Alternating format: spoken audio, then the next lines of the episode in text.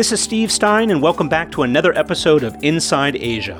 When I use the term tech titans, who do you think of? Google, Amazon, Apple? How about Alibaba, Baidu, and Tencent?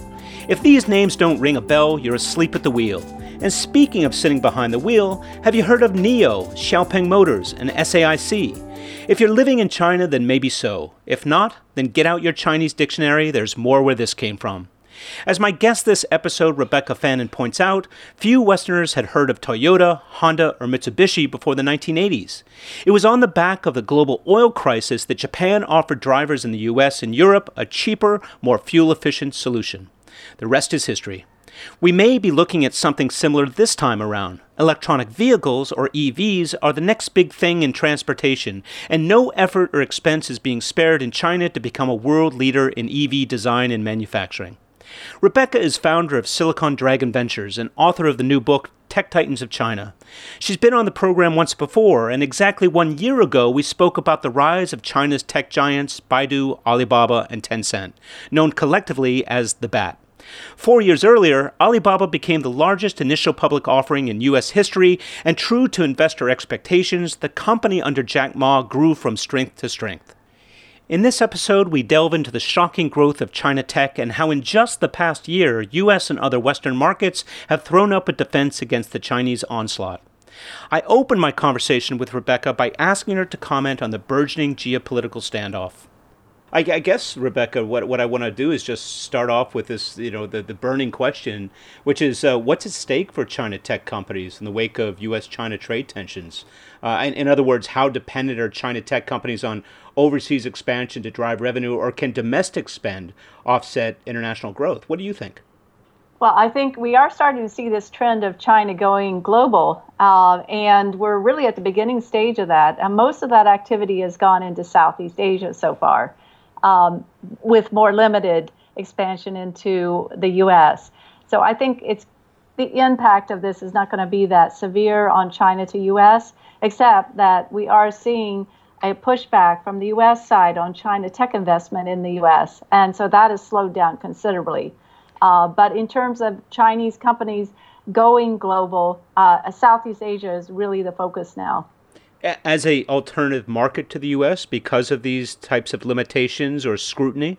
Yes, uh, I would say so. I'm seeing Alibaba and Tencent and other leading companies uh, turn to Indonesia, turn to India, turn to Malaysia, Singapore, uh, the rise of Southeast Asia as a next China market it's interesting because it's such a fragmented market in Southeast Asia. Languages, regulations, uh, you know, market access, underdeveloped versus developed. Um, it can't be an easy uh, plod for them versus going into a more homogenous, more developed market like the U.S. Is it going to make up the difference, or is it just the best thing they can do for now? Well, in terms of culture, uh, there's a lot of similarity. So that a Chinese company such as Uber uh, uh, I mean, such as Didi, can come into come into Southeast Asia, and another kind of ride-hailing model can start up, uh, such as we've seen, you know, in many cases, uh, the food delivery, the ride-hailing, uh, the mobile commerce, the mobile payments, uh, the messaging. Um, all these all these things are being replicated in individual markets in, in Southeast Asia. Mm. Yes, it's true you cannot have just one uniform uh, across all markets, but uh, what I'm seeing is uh, adaptations in in the region. Is it enough though, Rebecca? Is is it going to be enough to make up the difference, or is it still a bit of a uh, of a gander to try to penetrate these earlier stage markets? What do you think? Well, I think in many cases uh, the Chinese companies were not all that developed in the U.S. yet, anyhow. Mm. Uh, and I always, I always think that uh, Southeast Asia uh, is a stronger market uh, because there's more familiarity with the products there, with the kinds of business models, uh, with the whole mobile generation. that's more advanced in Southeast Asia than it is in the U.S. Mm. so I, I, don't see this as being a huge loss for um, Chinese companies in the U.S. I mean, however, um, the Chinese companies have invested over the past few years into leading uh, U.S. tech companies such as Uber and Lyft and Tesla and Magic Leap. Now that has stopped. So these kinds of real tech trophy deals have pretty much stopped. Mm. And now we're seeing more uh, smaller and strategic deals in the U.S. from China. So it's not so much of a development play as it is um, know-how, R&D, uh, those kinds of, of issues. I think bike ByteDance with uh, and um, and uh, and TikTok is one of the first companies or or products or services that's really gone global from China. So yeah. I, yeah, we're on the leading edge of this trend. I don't think that uh, this kind of trade issue and tech issues are hurting Chinese companies in the U.S. so much in terms of their sales. Uh, it could hurt them in terms of R&D, in terms of know-how. Well, that's a, a couple things. Uh, first of all, tell the listeners a little bit about TikTok, a fascinating, you know, up and coming company that does appear to be going global. Well, what do you know about them, and what can you share with people who may not know about the company? Well, TikTok is from ByteDance, uh, which is considered the new B of the bot, the China bot. Uh, That's and, Baidu, Alibaba, Tencent, which are the big tech giants in China. Right, right. So now uh, the um, idea is that hey, ByteDance may do may may be the new B, mm. and uh, yeah. So uh, yeah, that's the parent company out of Beijing. Um, and what uh, TikTok does is uh, it's powered by AI. Um, and it shoots uh, 15 second video apps that are created by users, um, like selfies, um, and they're set to music, and they're all kind of really funky, crazy kinds of uh, videos, uh, dancing, dog grooming tips, uh, uh, singing contest. Um, I mean, you name it, but they're only 15 seconds, so you know you don't have to spend a lot of time if you're watching them. It's just uh, they just stream in, and um, TikTok invented this from from China, actually Kuaishou as well, but TikTok is the one that has really taken off globally, in part because they bought another company called Musical.ly, uh, which already had a big following in the West. Uh, so they gained uh, like it was a tremendous number of users in the U.S. Uh, and overseas because of that Musical.ly acquisition. But since then, the whole idea of these uh, 15 second video apps has just become very popular. Uh, it's very entertaining. Um, it's very popular among teens and millennials, but it seems to be popular among people of all ages. And in China, it's really popular in the rural areas too, because it's a new form of entertainment we didn't have before. You know, it's fun, it's really funky, um, it's new. And it appears that China's done a really good job on tapping into the consumer market. So B2C applications and services are really taking off. I mean, Tencent, one of the leading pro- providers of, uh, of gaming. Um, you've got, uh, you know, Alibaba with all of its extraordinary e-commerce and, and uh, e-payment capabilities. So the consumer right. piece seems to be the real heartthrob, if you will, for, for the tech sector yeah. globally. Have they done as well on the deep tech side or the B2B side, would you say? Yeah, I, I agree that they've done very well with mobile services for consumers. Uh, that is the real hot spot, uh, anything to do with mobile and all kinds of services.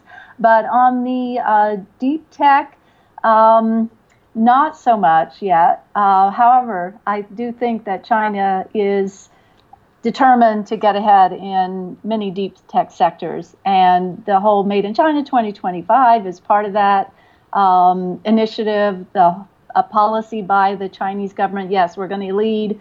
We're going to lead, lead AI in 2023. We're going to get ahead in semiconductors. Right now, the U.S., the Western world, has the lead uh, in semiconductors know-how, the research and development angle of it. But in many cases, China has the lead on the applications of these technologies, but not necessarily the research roots of them. So that is something that China is developing now and as part of this whole policy to get ahead. You know, Rebecca, that seems to have really riled the U.S. These declarations, outspoken government based declarations of AI, world dominance, or machine learning, or blockchain. Why do you suspect that's the case? Isn't this just a proud government uh, advocating for China technology the way that U.S. government would advocate for U.S. Uh, corporate capabilities? Yeah, I think in the past the U.S. had um, mission statements like "Let's go to the moon. We're going to land a man on the moon and return him safely back to Earth." Well, today we don't have these kinds of mission statements except "Make America Great Again." Uh, so we don't have these specific uh, outlines from the from the U.S. government uh, driving policy, driving uh, directions of corporate spending whereas China can pretty much set the agenda and uh, set the agenda for corporate spending, for uh, the where investment is going uh, to push the country forward. And so I, I feel that the U.S. Uh, does is on the defense now. Uh, the U.S. is not really taking a proactive stance; it's taking a defensive stance to push back China, to not allow China to do things, and uh, to not allow to them to invest, not allow the China to uh, buy components from U.S. Uh, and so the U.S. is on the defensive, and uh, I, so I do feel that uh, that is uh, very pronounced and will probably become more pronounced as the elections um, become more in force over the next coming months. I mean, you've been watching this China tech sector a long time now, Rebecca. I mean, is it your feeling that it's just the passing of the torch? Is this China's time? Are they actually coming into their own and just demonstrating their capabilities? And the U.S., I mean, almost verging on protectionism in terms of how they're walking in on a on a case by case basis to block deals or block acquisitions. It doesn't feel like the U.S. that I knew when I lived there 30 years ago. What, what mm-hmm. what's your feeling? Well, yes, I do feel that the U.S. is on the is on the defensive side here, and you, if you look around at the infrastructure, it's uh, it's very poor compared to what we see in China. Uh, the cities, many of our U.S. cities, look old and outdated, and uh, you know many vacant lots and uh, no sign of real progress. I mean, I do think we are starting to see some downtowns be revitalized partly by technology and startups now. Um, and, but the old manufacturing jobs have gone, um, and it's left a hole in the in the U.S. economy. I do, not think that that's coming back. Um, I, I, do feel that uh, uh, China is gaining. Uh, I, I, think uh, China is the first global challenger to the U.S. Um, and technology is part of that is a really important part of that. Is is china the geopolitical football for the us is it just because it's big and and, and threatening in, in terms that they decide and therefore it becomes a, an, an unnecessary or an unwilling target uh, for, for us concerns? Or, or are there actual reasons to be concerned about china's technology prowess and some of the kinds of applications and services they're looking to bring to market yeah, the, the, entrepreneurial culture in China is second to none. Uh, the work ethic, the speed of technology advance, advancements, uh, the determination, uh, the number of engineers uh, in China that are graduating, uh, the scientific papers, the patent applications, all, all of these factors, uh, all of these indicators point to China's rise and very dramatic rise uh, if you look at patent applications alone uh, to the World Intellectual Property Organization, China has 21% of those patent filings last year. The U.S. had 22%. Mm. Uh, that's a very small difference. Mm. Uh, if you look at ven- venture capital spending, um, last year China and the U.S. were almost on par uh, in spending, in, uh, in, investment levels. In tech investments? Yeah, in, in venture capital investments. Oh, across the board? Yeah, and, and venture capitalists tended to go toward yeah. uh, tech tech companies. Right, yeah. right. What about the Chinese government participation, direct participation? Is it wrong for the Chinese government, in your opinion, to support its tech sector through direct investment or other forms of favoritism? Well, I think most of this investment has come from the private sector. Hmm. Uh, the government is setting an agenda, is setting a policy directive, but most of the investment, unless it's a state owned company, is coming uh, from venture capital, which is privately uh, supported. And in fact, um, a lot of it is supported from Western sources. Uh, if you look at Silicon Valley venture capital that's investing in China, you know there's a lot of there's a lot of um, there's a, lot of money uh, they are behind from universities, from family offices, from pensions, um, and uh, high net worth individuals uh, in the West. Uh, not necessarily from China. I guess I'm, I'm referring to something which I think you uh, said in a Forbes contribution, contribution when you said you wrote that China's master plan for global dominance in AI designated specific tasks. And, and I, think you mentioned yeah. Baidu for autonomous driving, Alibaba right. for smart city initiative, right. Tencent for computer right. vision and medical diagnoses. These are strategic initiatives um, which That's it appears it appears that the government is prepared to back it with either grants or, or financial financial support or market access. Can you try to break that down for us a little bit? Understand what really what does that really mean? Well, yeah. So in AI, there is a specific uh, AI fund uh, directed to two Chinese cities uh, that is set to invest seven billion dollars. Um, and then there's also a tech fund from the government that is set to uh, back Chinese companies. So those are separate from the venture capital money that has gone in. Um, and yes, so the government does have this money uh, that's going into certain technologies. And you're right. I mean, there are companies that have been designated as leaders in specific sectors, uh, which is really interesting. So Baidu has its place, Alibaba has its place, Tencent has its place in AI, SenseTime has its place. Uh, and uh, yeah, so there's much more of a government influence over how technology is developed than uh, than in the West. Why is, in, in the West, mm. there's there's a real more separation. Washington D.C. and Silicon Valley don't necessarily get along. Why why does the U.S. and some Western markets take such offense at that? It's it's a different system. Uh, the U.S. is uh, born on democratic principles, freedom of expression. Uh, it, it's hard for, from the Western perspective, to understand uh, that there's this other total other system out there that maybe works for them, but probably wouldn't work in the U.S. I, I, guess I'm just wondering. I mean, I, I, I, think to some of the strategic initiatives that the U.S. has made in recent years, I, and I was kind of, you know, running through my mind what would be a an you know, and I thought of the Strategic Petroleum Reserve, the SPR. Do you remember that? It was an emergency fuel storage of petroleum. Uh, you know, they and the U.S. kind of stockpiled in the night starting the late 1970s uh, to uh-huh. to guard against Middle East cartels raising prices and and driving uh-huh. up uh, driving the, the U.S. economy into a hole. And uh-huh. that seemed to me like a plan that they, the government took an, an active role. It obviously influenced oil prices. Uh, it had this kind of feeling of we need to do this to protect our interest. Is that a fair parallel or, or comparison to perhaps what China is feeling right now? Is it feeling defensive? Does it feel like it needs to get involved in some of these companies in order to drive the agenda and get the results they need to succeed going forward? Uh, well, I think I think that's worded a little strongly, mm. um, but I think uh, yes, um, the government does have an influence over how spending is um, is made, how investments are made. Um, if the government, Chinese government, uh, green lights AI is the next big thing, then yeah, you're going to see a lot of investment in that area, and you're going to see some government spending in that area too.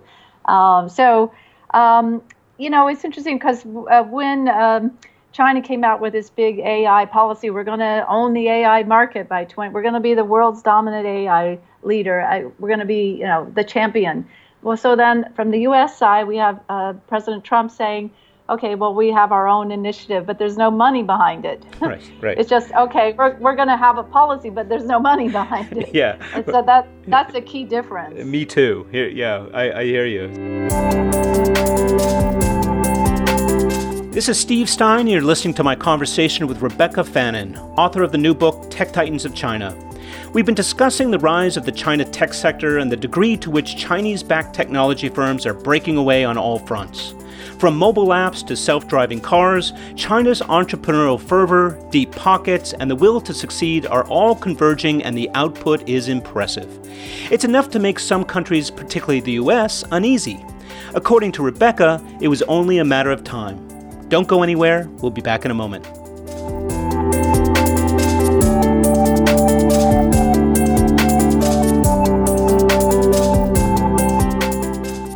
You're listening to Inside Asia, and I'm in conversation with Rebecca Fannin, founder of Silicon Dragon Ventures and author of a new book on China's tech sector. In the second half of our discussion, she shares with us some of her new findings and points to a new generation of high performance startups racing past Western counterparts. Let's get back to our conversation. Tell us a little bit about uh, your book, Tech Titans of China, just released.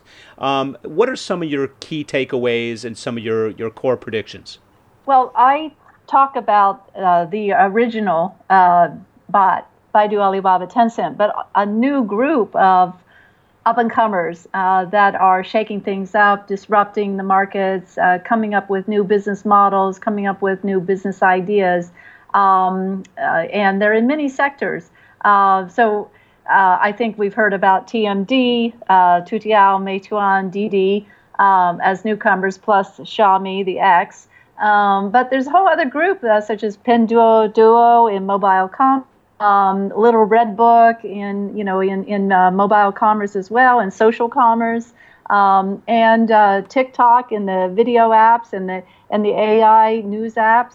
Um, and uh, there are many sectors where uh, you're seeing the rise of Chinese companies. Uh, the electric vehicle market is another major, major sector that has uh, Chinese competitors rising. Um, such as NIO, such as XPeng Motors. And if you look at drones and robotics, that's another area where China is spending a lot of money uh, behind startups. Um, DJI is the world's leading drone maker. Uh, you know, it's from China, um, well over 50% market share, um, and uh, based in Shenzhen. So you are seeing these um, companies coming up in sectors that really matter for the future of technology. Um, and uh, I think uh, this is a wake up call for the Western world that a decade ago, this would not have been something that uh, was on the radar, really. Um, that it was almost ridiculed if you say that there was a a Silicon Dragon, uh, to quote my first book, um, in China. That was an idea that was really not accepted in the West, particularly not by Silicon Valley. But today, you see uh, kind of the opposite feeling like okay well we better do something we've got to either push back or we got to you know push ahead um, into our own technologies and our own know-how. Um, and so I, I, wanted to write about this in tech titans of china about this how this has come forth in, in such a surprising uh, way and, and an amazing short time. It, the timing is is almost uncanny. I mean, while Facebook, Google, Amazon are all under new levels of legal and political scrutiny in the U.S., uh, there's talk of breaking them up, and it's a popular theme within U.S. political circles. And, and and then you look at China, and it's just the opposite. It's like government is behind their tech giants, driving, supporting, encouraging, you know, opening up uh, opportunities. It just feels like uh, two polar opposite approaches to how to build a tech sector. How do you think this is going to pan out? Well, not necessarily. If you look at regulations of companies, uh, Tencent has been uh, regulated over addictive games, the hours of hmm. uh, time that children can play games. Um, Alibaba has been hit by, hey, get uh, uh, get uh, c- counterfeit under c- control. Um, and so there are regulations on both sides, um, and uh, there is a government, you know, uh, trying to control some of the tech power of these tech titans from both sides. Um, and so I, yeah, okay. If you look at um, Beijing and Washington D.C., yeah, they definitely do not get along. But maybe Beijing and Shenzhen get along better. Mm, mm, interesting. Where, where do you think, I mean, if you were to, uh, do you lay out in your book certain key predictions the next 5, 10, 15 years? Are there things that you think China will simply dominate in, certain areas of technology where they're demonstrating uh, a significant uh, um, advantage over the rest of the world? Uh, definitely in electric vehicles and autonomous driving. Mm. this is one of the biggest issues that all cities face is transportation. Uh, there's congestion, uh, traffic jams. And so I think uh, if the Chinese can get these electric vehicles that are self driving vehicles uh, on the road uh, quickly, uh, that China could really dominate that sector.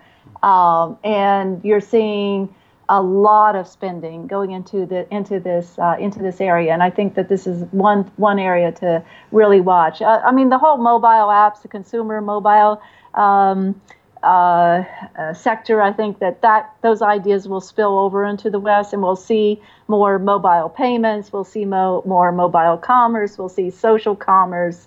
Uh, we'll see these things develop.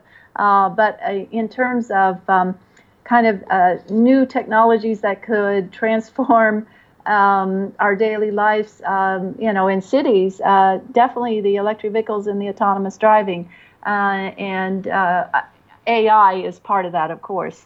Um, so yeah, AI, autonomous driving, electric vehicles, really important sectors that China is getting ahead in you know, we can't escape a conversation without some mention of Huawei. Um, and I'm just wondering what your views are in terms of is this a bellwether for the way that the U.S. or some Western markets will treat China tech companies when they start to show a demonstrated advantage or capability over uh, home players? Do you feel that uh, that this is just, or is this a unique and unusual uh, situation uh, where we're, where we're dealing with concerns around espionage or listening technologies that are simply not uh, acceptable acceptable to the U.S.? Yeah, well, what I'm hearing is that Huawei is really a symptom and not really a, the problem, not really the root problem. Mm. It's a symptom of what's going on. And so this could carry over uh, from Huawei to other companies, to other Chinese companies uh, that are entering global markets. Uh, Huawei is the one that's in the spotlight right now because of the rollout of 5G. Um, and that's the one that's getting all the scrutiny in the press right now. But this could also spill over to other sectors um, when, um, say, let's say NIO, the electric car company that uh, is considered a Tesla challenger. Let, mm. Let's say if they try to really get into the U.S. market, if people say, "Oh, well, that's a Chinese car," well, we're not going to buy a Chinese car. Mm. But mm.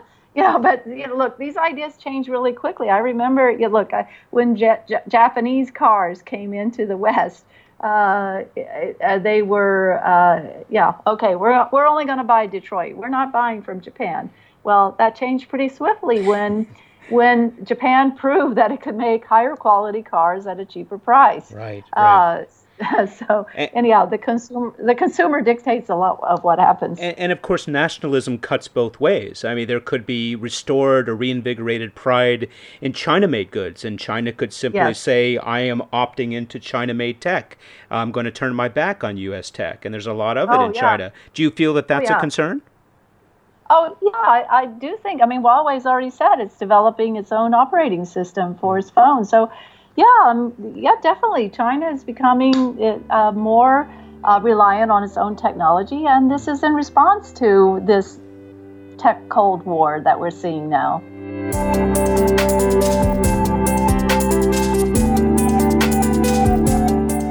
That was my conversation with Rebecca Fannin, founder of Silicon Dragon Ventures and author of Tech Titans of China, now available on Amazon or wherever you buy your books.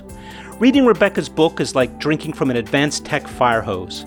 She rattles off so many recent China tech sector achievements that I literally put down the Kindle to slow the spinning in my head. Here are a few. From 2010 to 2018, Chinese dealmakers made 1,315 tech investments globally, investing $99.8 billion. In addition, China R&D spending rose last year to 409 billion and may exceed US R&D spending of 497 billion in just 1 or 2 years. The country's share of global patent applications has also skyrocketed.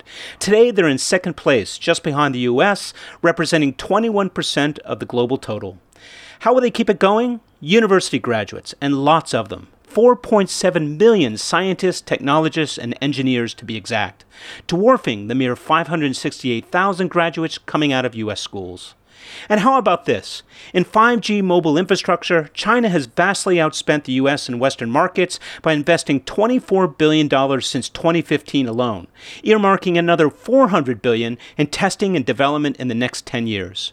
Why is this important? Because all the hype around the Internet of Things and the Fourth Industrial Revolution is dependent on high speed mobile networks. Without it, we're living in the past. There's more at stake here than meets the eye. For some, China's amped up tech ambitions equate to a play for global dominance. That may sound like paranoia, but not for countries that have benefited from tech innovation. Make no mistake, American wealth and prosperity is due largely to a century of tech prowess, from advanced manufacturing to semiconductor innovation. It's also fueled the dominance of the U.S. military complex, and that's where things get sticky. When the Chinese government talks of artificial intelligence leadership or mass automation of its industries, other countries hear something very different. They think advanced weaponry or commercial supremacy. In other words, fighting words. Of course, Trump's anti China rhetoric isn't helping things. His efforts to delink the U.S. from China may satisfy some short term objectives, but in the long run, it garners mistrust and lost opportunities to collaborate rather than compete. If the world is faced with vast problems ranging from overpopulation to climate change, now is the time to put aside petty national interest to think about humanity at large. Technology could save us, but not if we're at war. Where do you, the listener, fall on the subject of China's tech dominance? Is it probable or overstated? What could get in its way, and what's the probability that politics displace pragmatism at the precise moment when the global population needs tech the most? We want to know what you think. Rate and comment on this episode wherever you download your podcasts. And if tracking tech developments in Asia is important to you, please subscribe to the Inside Asia newsletter. Tech trends are a key theme for us. Each week, we deliver new insights, point you to reliable resources, and showcase episodes on related topics. To subscribe, go to www.insideasiaadvisors.com, scroll to the bottom of the homepage, fill in your name and email, and start receiving our weekly update. Is there a topic we haven't covered? Let us know. To subscribe and download any or all of our episodes, visit Inside Asia at iTunes, Stitcher, or Google Play, or comment and rate the program on Facebook, Twitter, or LinkedIn. Until next time, this is Steve Stein saying, Coming from the outside on Inside Asia.